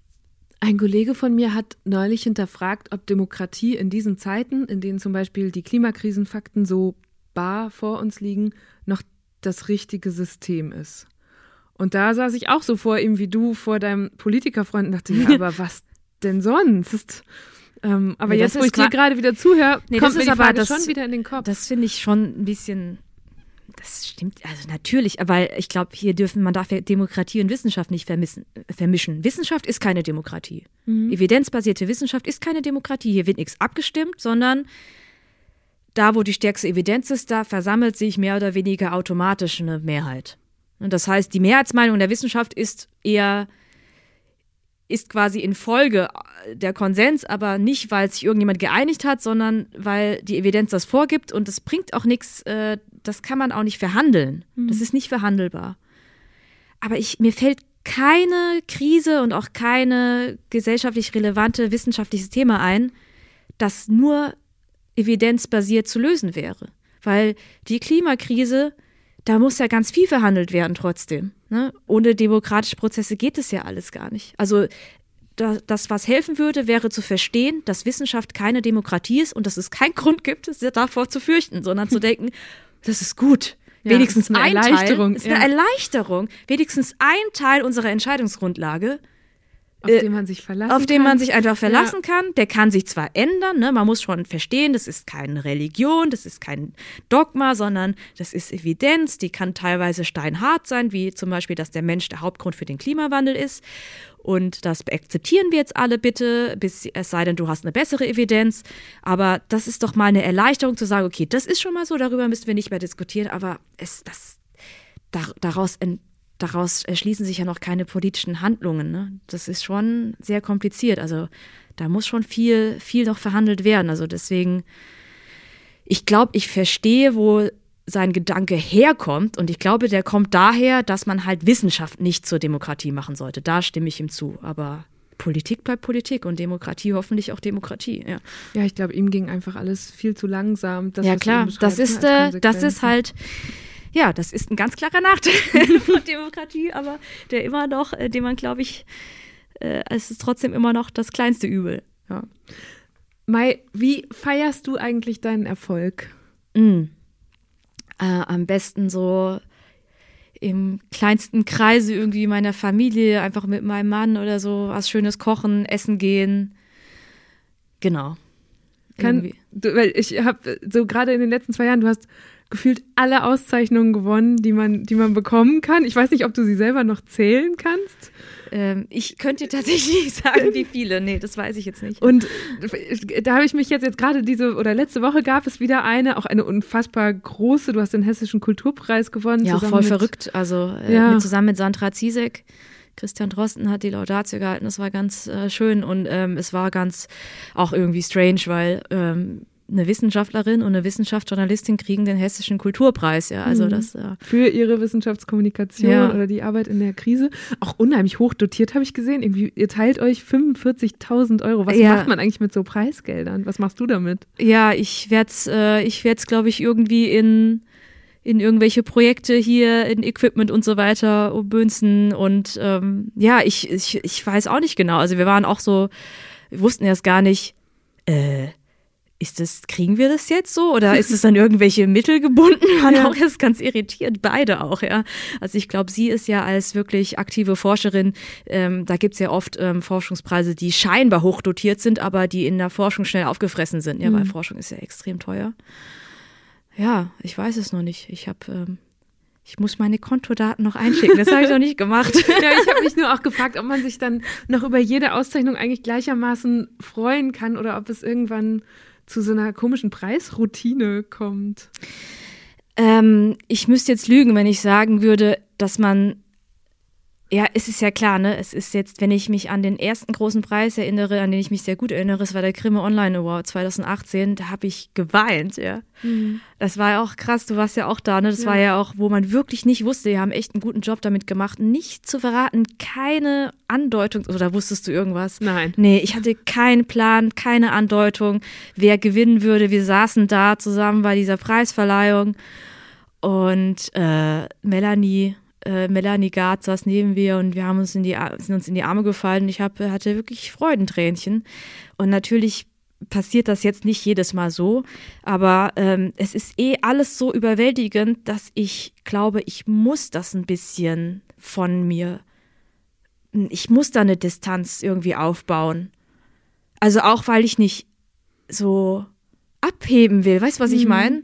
Ähm, und ich freue mich, das klingt jetzt ganz komisch, aber rational sehr über jeden Preis, weil ich das gar nicht selbstverständlich finde, dass ich mit diesen Inhalten überhaupt Preise bekomme und weil ich auch denke, dass ich hoffe, dass das auch über mich hinaus nachwirkt auf die Wissenschaft und Wissenschaftskommunikation in Deutschland, weil das natürlich auch eine Wertschätzung, eine äußere Wertschätzung ähm, natürlich auch einen Einfluss darauf hat, wofür sich dann später Menschen entscheiden, aber auch wie Wissenschaftskommunikation in der Wissenschaft wahrgenommen wird, weil es da immer noch sicherlich auch tendenziell ältere Professoren gibt zum Beispiel, die das halt, für die so, das ist halt so Populärwissenschaft, das ist, äh, schickt sich eigentlich nicht, ne? Ähm, obwohl das natürlich gar nicht mehr zeitgemäß ist. Ist super wichtig, finde ich. Und deswegen finde ich es schön, wenn auch die, von außen so eine Bestätigung, so eine Wertschätzung kommt, ähm, wo ich dann auch denke, das ist nicht nur für mich, sondern auch für, ja, für die Wissenschaft. Ich will nicht so pathetisch sein, aber letztendlich für die Wissenschaft, ja. Aber interessant, dass du den Unterschied machst zwischen rational freuen und emotional wie so, ein, so eine Sicherheitsdistanz. Ja, doch, ist schon so. Es ist ja auch so, dass ich ähm, immer weniger ich musste, ähm, ich habe letztens, äh, ich, nicht letztens, vorhin habe ich gegoogelt, habe ich mich gegoogelt, was ich nie mache, mhm. weil ich wissen wollte, ob ich mich mal zur Impfpflicht geäußert habe in einem Interview, weil ich ja wusste, dass ich eigentlich schon immer dagegen war und gucken wollte, ob ich das irgendwo mal gesagt habe. Und ich hatte so richtig, ich musste mich so richtig überwinden, mich zu googeln, weil ich, also, weil ich einfach, ich habe so viel Aufmerksamkeit in letzter Zeit bekommen, dass mein Way of Coping einfach war, das alles von mir einfach wegzuhalten. Mich einfach mhm. wirklich äh, dann nur auf meine inhaltliche Arbeit zu konzentrieren und sonst irgendwie gar nicht mehr zu gucken, was wird eigentlich über mich gesagt. Äh, zum Glück auch, weil ich darauf vertrauen kann, weil ich inzwischen ein wirklich äh, nicht, zu, nicht zu kleines Team um mich herum habe von, von, wo ich mich einfach drauf verlassen kann. Wenn wirklich mal was wichtig, Wichtiges wäre, dann würden die mir das schon Bescheid sagen. Aber ja. ich beschäftige mich halt gar nicht mehr mit mir quasi. Und ähm, finde es auch eher unangenehm. Ich finde es auch super unangenehm, jetzt überall halt erkannt zu werden. Ja, ich habe auch, ich habe irgendwo habe ich mir mal notiert, dass du eigentlich richtig gern in die Sauna gehst und habe mich gestern gefragt, ob nee, du noch in eine öffentliche nee, natürlich Sauna nicht. gehen kannst. Ja, ich bin eigentlich voll, also ähm, ja, ich bin Sauna total toll eigentlich. Ich bin auch so richtiger Aufguss, also richtig Hardcore, also so normale Sauna ohne Aufguss oder Dampfbad, das ist mir viel zu viel zu lasch. Also nichts unter, unter 120 Grad. also richtig. Äh, ich ähm, und finde, es gibt, glaube ich, nichts entspannenderes als so ein Saunatag, weil man dann halt irgendwann nur noch da rumliegt. Ich fand es auch ganz befremdlich, als ich zum ersten Mal da war weil, ähm, naja, natürlich, weil wieso sollte man nackt mit fremden Menschen irgendwo sein? Bis ich halt festgestellt habe, das ist so unglaublich unsexuell ist, so eine Sauna. Und äh, mein Bruder hat das mal total treffend analysiert. Der hat nämlich gesagt, weißt du, warum Saunas so unsexy sind? Eben weil die Leute ganz nackt sind. Ja, stimmt. Es ist nichts mehr wer sieht schon nackt, ganz ja. nackt, auch noch so super aus? Ich meine, so gut wie niemand. Und schon gar nicht die Leute in die Sauna. Das sind ja tatsächlich auch meistens so Omas und Opas, ja. Mhm. Die wirklich einfach, du siehst, du siehst den auch schon an, die sind bei sich, ja die, die, äh, weißt du, die, die schwitzen da einfach vor sich hin und sind dann glücklich.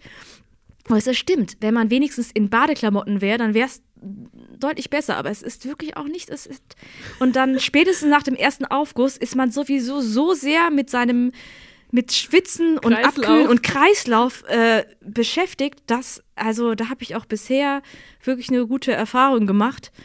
Und, aber ja, ich war jetzt würde ich jetzt würde ich jetzt nicht mehr äh, auf die Idee kommen. Ich muss mir jetzt irgendwas anderes überlegen, wie ich wie ich entspannen muss. Vielleicht musst du dir ein Saunastudio bauen.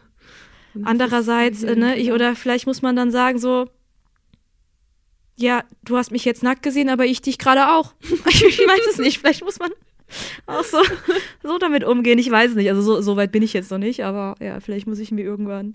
Das, das mache ich mit dem Preisgeld. Geil. So eine Sauna irgendwie in den, in den Vorgarten stellen. Das mache ich mit dem das Preisgeld. Das wäre das ist gar keine so dumme Idee, ja.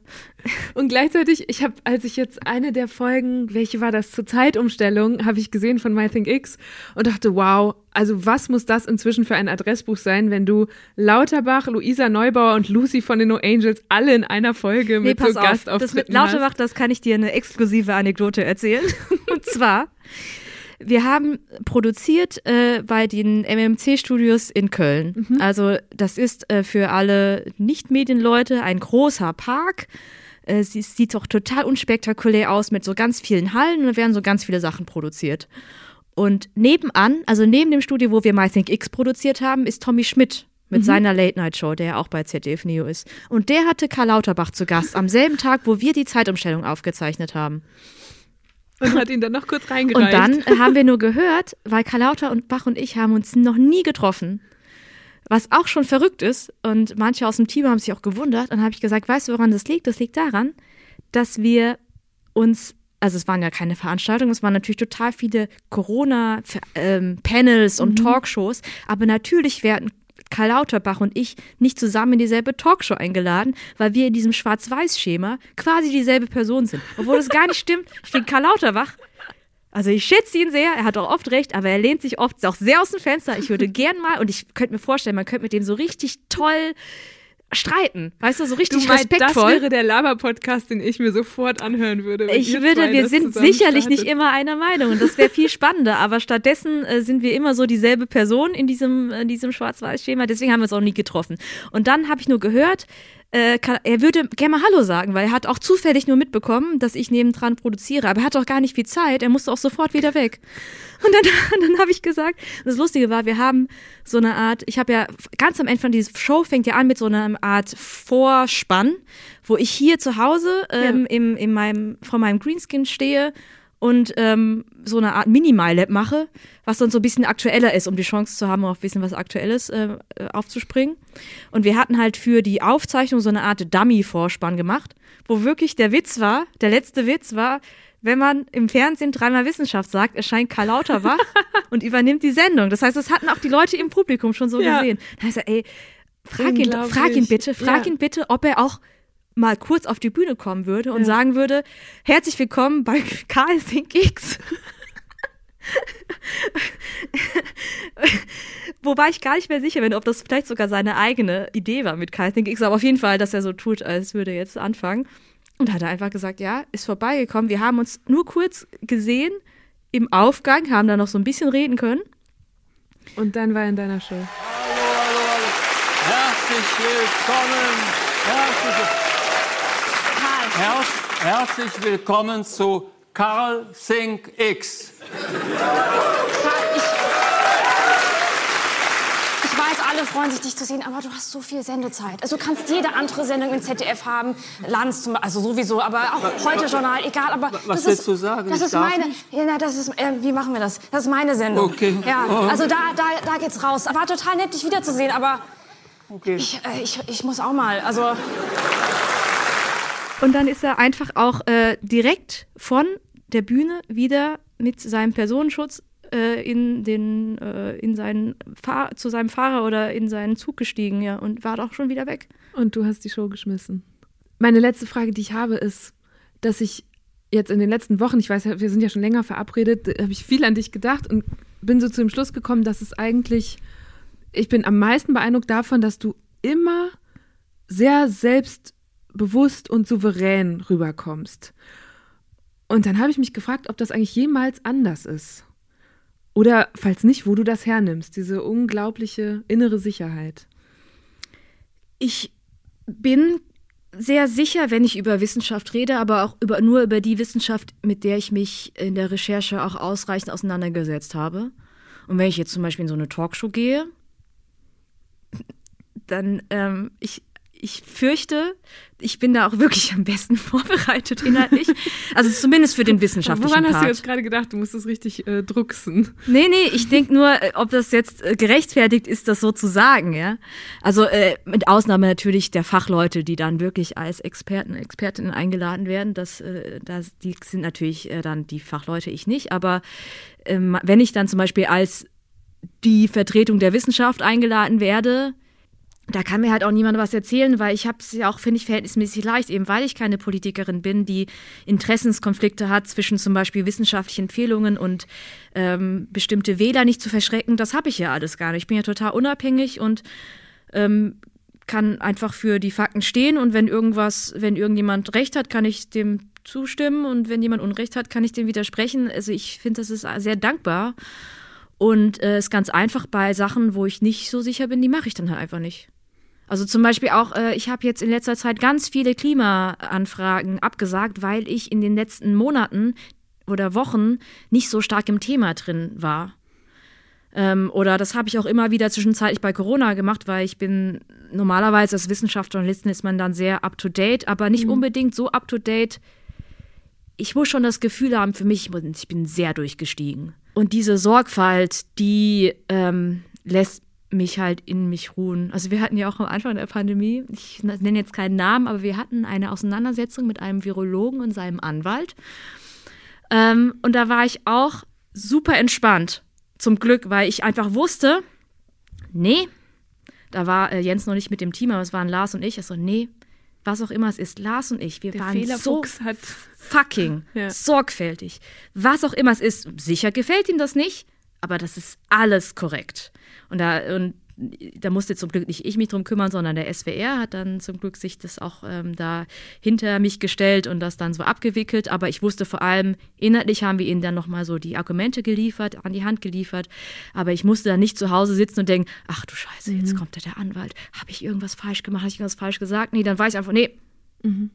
Äh, und selbst wenn, ich denke nicht, dass ich unfehlbar bin, natürlich könnte ich einen Fehler machen, aber wenn ich einen Fehler gemacht hätte, dann wäre das so verzeihbar, weil das wäre trotzdem ein Fehler bei aller Sorgfalt, der dann hätte jedem passieren können. Ne? Hm. Wo ich auch sagen könnte, dann notfalls, wenn dann ein Fehler passiert, mache ich ein Video, Meile wissenschaftlich geprüft oder hier war es falsch und habe dann gar kein Problem, das einzuräumen, weil mir das nicht peinlich sein muss. Äh, weil ein Fehler kann halt jedem passieren. Was peinlich wäre, wenn ich schlampig gearbeitet hätte und einfach diese Sicherheit zu haben, nee, machen wir nicht. Wir sind, ich glaube, wir sind, gehören zu den sorgfältigsten Wissenschaftsredaktionen, die es gibt. Ähm, da, da nehme ich halt auch meine Sicherheit her. Ja. Und denkst du, hast du noch Träume, die unerfüllt sind?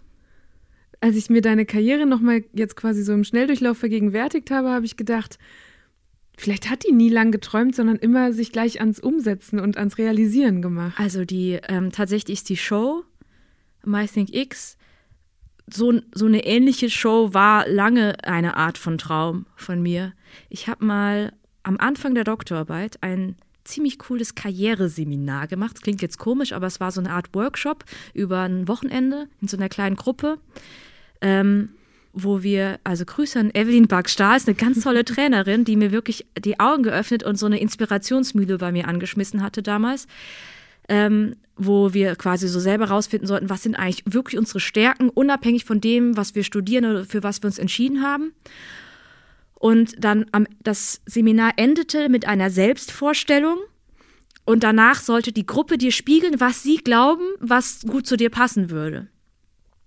Und eine der Fragen war, wenn du nicht scheitern könntest, was würdest mhm. du beruflich machen? Mhm. Und dann habe ich drüber nachgedacht und habe dann diese Show gesagt. Ich fände, sowas müsste es geben, dann würde ich so eine Show machen. Das war noch lange, bevor ich mein erstes YouTube-Video gemacht habe. Es war, hatte eigentlich gar nichts mit Medien Stark. zu tun. Noch lange, ja. bevor ich, glaube ich, meinen ersten Science Slam sogar gemacht habe, meine ich zumindest. Und ähm, habe ich das gesagt. Und ich habe gesagt, die haben gesagt, was sind so, was treibt dich so an, wann bist du motiviert? Dann habe ich gesagt, ich finde es richtig geil, wenn mein Chef, also mein damaliger Doktorvater, ähm, dann zum Beispiel morgens reinkommt und sagt, Oh, äh, total vergessen. Nachher kommen unsere Kollaboratoren. Äh, wir müssen hier noch eine äh, Prä Präsentation machen. Kannst du es mal bitte schnell bis 1 Uhr machen? Wo halt andere so im Strahl kotzen.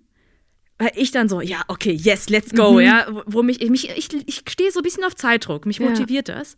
Und alle hatten mir gespiegelt in der Runde, das fand ich total spannend, als ich diese Geschichte erzählt habe, wie ich plötzlich lauter wurde, wie ich mehr gestikuliert habe und so richtig Leidenschaftlich. leidenschaftlich ja, wurde. merkt man auch gerade. Ja. Und die dann, und dann hat die Emily, also die Trainerin, zu mir gesagt, weißt du was, du musst den Journalismus.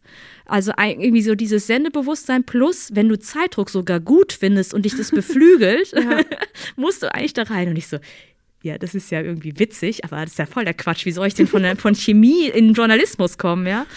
Ähm, und äh, sie hat sich sehr gefreut dann im Nachhinein, dass es Ja. dann für mich äh, so passiert ist, ja. Schön. Ja, dann haben wir jetzt einen letzten Glücksmoment, nämlich was für ein Glück für uns alle, dass das passiert Oh, ist. danke schön. Danke dir für diese gute Stunde. Das war eine gute Stunde mit Mighty Nguyen Kim. Und ich fand gerade diese beiden Fragen da jetzt am Ende nochmal richtig spannend. Wie ja irgendwie so ein kleines Gedankensouvenir, das ich von ihr mitgenommen habe und über das ich seitdem auch nachdenke. Wann bist du so richtig motiviert? Und was würdest du beruflich machen, wenn du nicht scheitern könntest? Am Wochenende hat Mai jetzt übrigens tatsächlich auch noch ein Video zum Thema Impfpflicht gepostet und sich eindeutig dafür ausgesprochen. Als ich mir das angeguckt habe, fand ich es rückblickend ziemlich cool, durch unser Gespräch darüber ja quasi auch ein bisschen bei ihrem Denkprozess zu genau diesem Thema dabei gewesen zu sein. Und apropos Denkprozess, mich interessiert natürlich auch, was denkt ihr zum Thema Impfpflicht? Schreibt uns das doch mal bei Deutschland 3000 auf Instagram. Ich bin Eva Schulz und ich erkläre hiermit übrigens auch unsere Herbstpause offiziell für beendet. Ab jetzt gibt's wieder jeden zweiten Mittwoch eine neue Folge Deutschland 3000 und ich habe bis zum Jahresende echt noch ein paar Knallergäste. Falls ihr das nicht verpassen wollt, drückt am besten jetzt direkt abonnieren oder folgen in eurer Podcast-App und dann hören wir uns in zwei Wochen am Mittwoch wieder. Also, bis bald, macht's gut! Deutschland 3000 ist ein Podcast von 1Live, Bremen Next, Das Ding, Fritz vom RBB, MDR Sputnik, Enjoy, Puls, UFM, Unser Ding und Funk.